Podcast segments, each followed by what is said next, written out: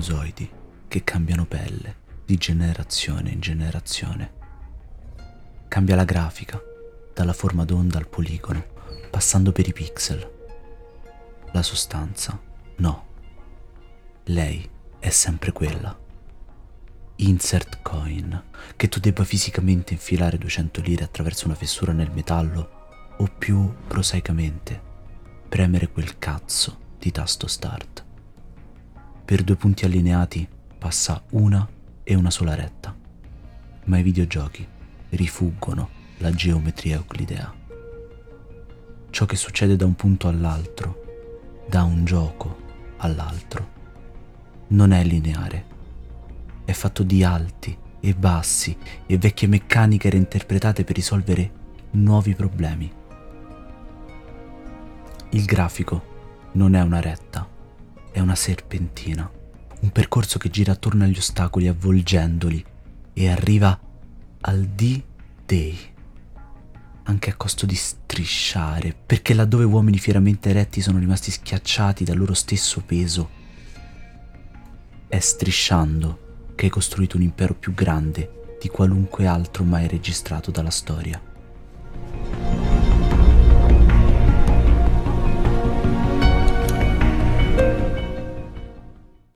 È il 1997 e l'arte non ha ancora un canone.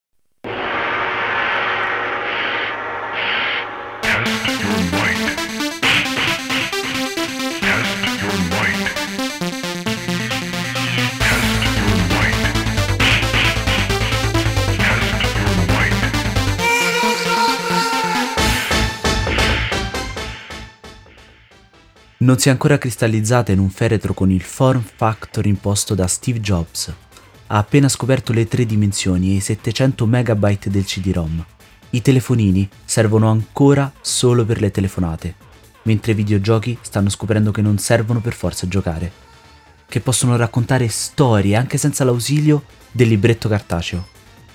Perché in fondo siamo stufi di essere considerati roba per ragazzini e vogliamo la stessa legittimazione che è arrivata per Hollywood. Ti dicessero che nel giro di 30 anni Hollywood te la saresti mangiata e l'avresti fatto soprattutto grazie ai cellulari, non ci crederesti mai. Eppure inizia tutto qui.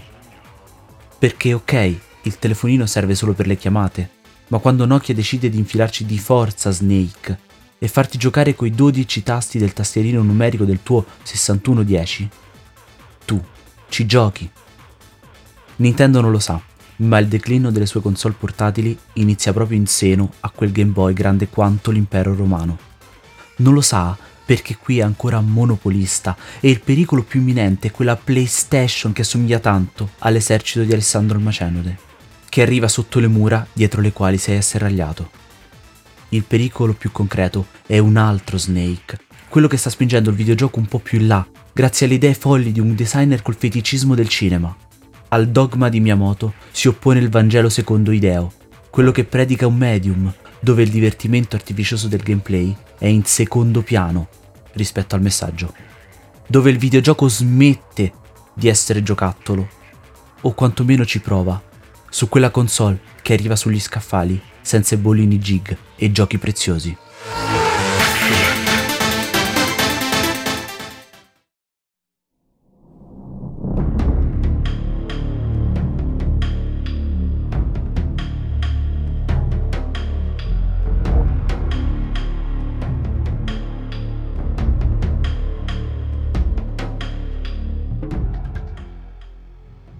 Di rialzarti devi cadere.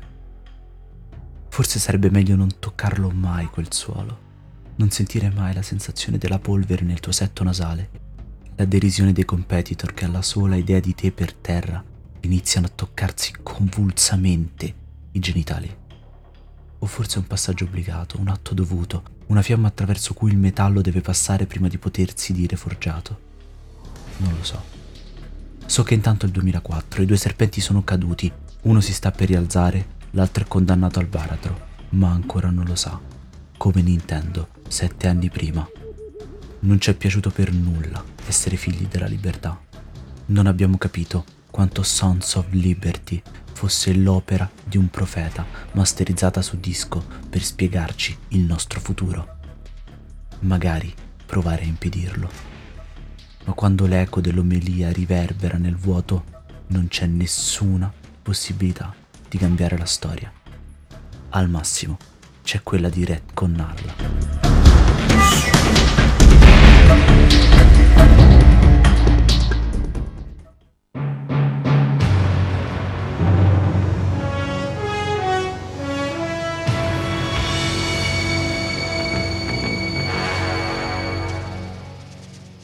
Snake Eater è il mani pulite di Big Boss, un'occasione per far fuori la prima repubblica raccontata su MSX e con lei quello che Boss era prima. È il giustizialismo che ci piace, soprattutto quando ci dà quello che vogliamo. Non un personaggio che ci rappresenta come Raiden, ma uno da invidiare. Un altro Jack, più maschio, più alfa, più tutto.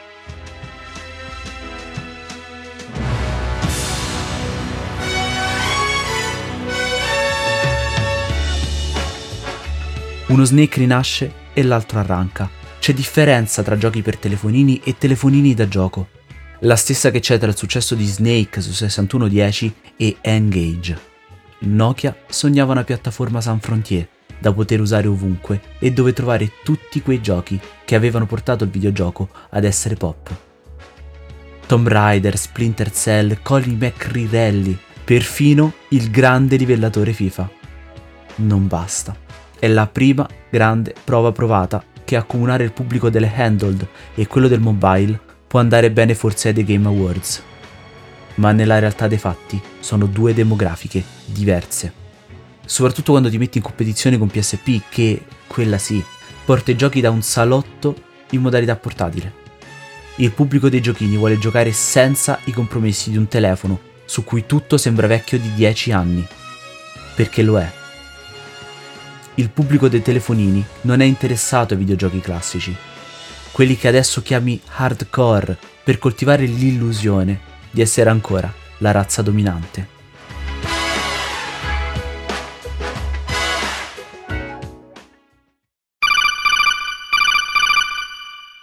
E soprattutto, nessuno vuole rispondere a una telefonata avvicinando all'orecchio lo spigolo del telefono.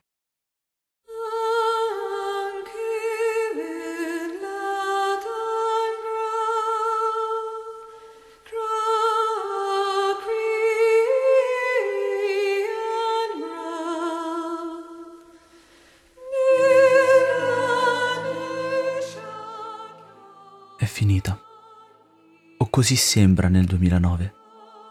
Nokia è quasi un ricordo, i fasti di un tempo sbiaditi perché adesso l'arte un canone ce l'ha e siamo nel pieno della dittatura di re Steve Jobs. Io sono il form factor Dio tuo e non avrai altra forma al di fuori di me. E il mondo non ha altra forma, altra alternativa che standardizzarsi ne guadagniamo tutti, ma è la fine di un'era. È il selvaggio West che ormai di selvaggio non ha più un gran cazzo, domato e ingabbiato dalla nostra ambizione.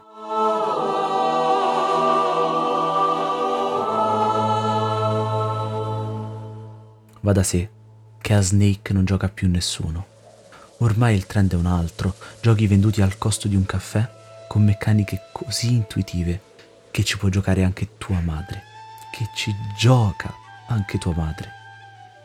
Soprattutto quando viene meno pure la barriera del coffee price e tutto diventa gratuito. E di conseguenza la merce sei tu, ma non è importante finché puoi crashare dolciumi dietro quello schermo 4 pollici. Snake ormai è roba vecchia anche sulla tv di casa quando gira su PS3. Siamo alla fine della storia e ormai le sorprese sono finite. Ti vedi vecchi personaggi, vedi ripetersi vecchie idee e vecchie ambientazioni. È un gran bel finale, ma è consapevole di essere arrivato negli spogliatoi alla fine di una partita iniziata 30 anni fa.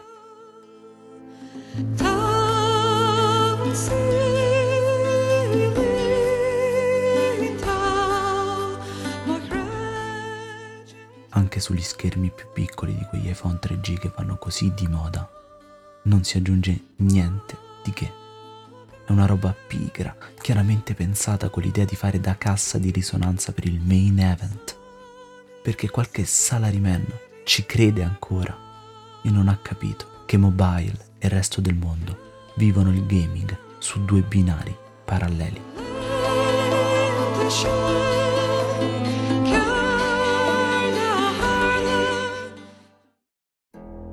Forse non vuole capirlo, perché questa non è più epoca per nuove idee.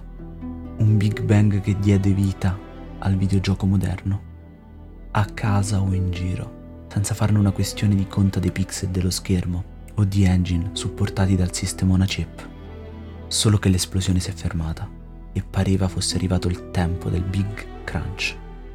Quello in cui l'universo inizia a ridursi collassando poi su se stesso. Poi, però, cambiò tutto. Poi arrivò la prossima esplosione.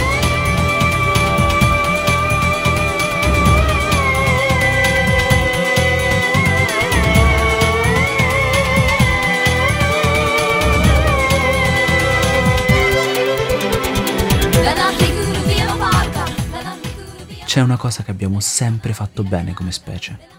Immaginare il futuro.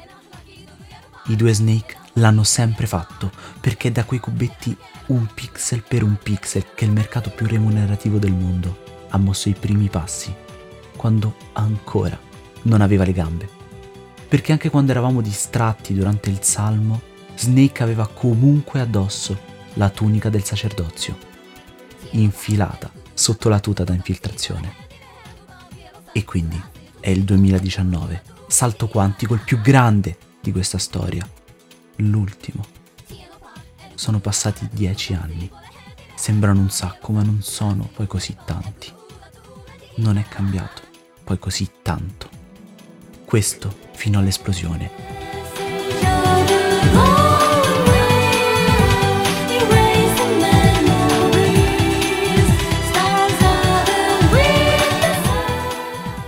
Quella che prende gli elementi strutturali di quelli che una volta chiamavamo telefonini e adesso sono smartphone e li trasforma in gioco. La dopamina è rilasciata ad ogni consegna, ad ogni like perché ha indovinato il punto migliore per costruire qualche struttura. La rete che ci connette tutti, che ha annesso tutto, perché starne fuori vuol dire rimanere soli. È la nuova socialità, quella che hanno costruito i discendenti di Snake e che ora viene celebrata dal discendente dell'altro Snake. Sam Porter Bridges è un ponte tra due mondi che restano distinti ma che scambiano dati e concetti adesso molto più che in quei due anni senza senso dove la moda imponeva le companion app.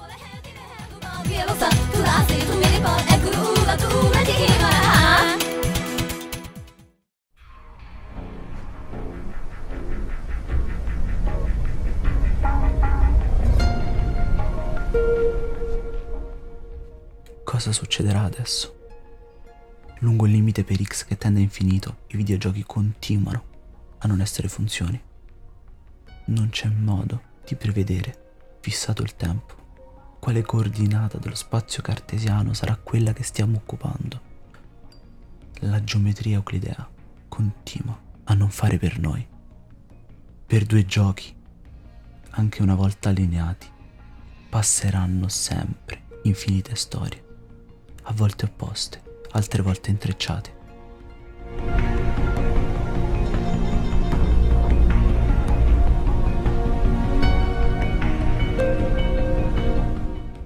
Come quella di Snake e Snake.